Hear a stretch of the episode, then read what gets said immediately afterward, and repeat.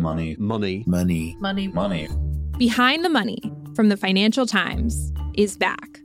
I'm your new host, Michela Tindera. We'll be bringing you more stories about business, money, and power. And we'll show you how they shape our world. I think what this does is it undermines consumers' trust in corporations. You know, that was a holy smoke moment, that's for sure. oh my goodness, what's going on here? We'll tell you the stories behind one of the most controversial businesses in cryptocurrency. It's a massive phenomenon in the crypto world. Regulators are worried about it and other stablecoins. And we'll look at whether American businesses like Johnson & Johnson are trying to evade personal injury lawsuits through legal maneuvering. It was um, devastating, heartbreaking to realize because with that, it's very unlikely I'll even be around to hear how that turns out.